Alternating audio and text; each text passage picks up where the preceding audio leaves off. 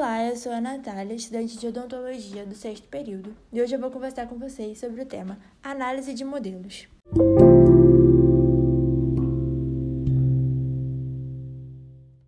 Modelos? Sim! Nessa fase do planejamento, estudamos os modelos de gesso dos nossos pacientes.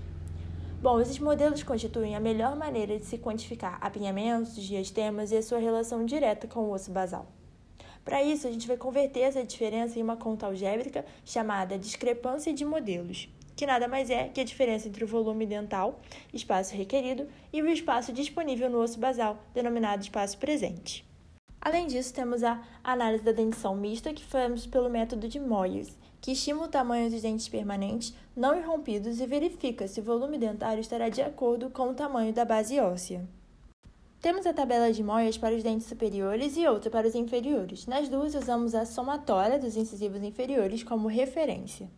Também temos a análise de Tanaka e Johnston, que elaboraram uma análise prática, precisa e de fácil memorização, que fundamenta-se no somatório dos incisivos inferiores e trabalha a nível de 75% de confiança.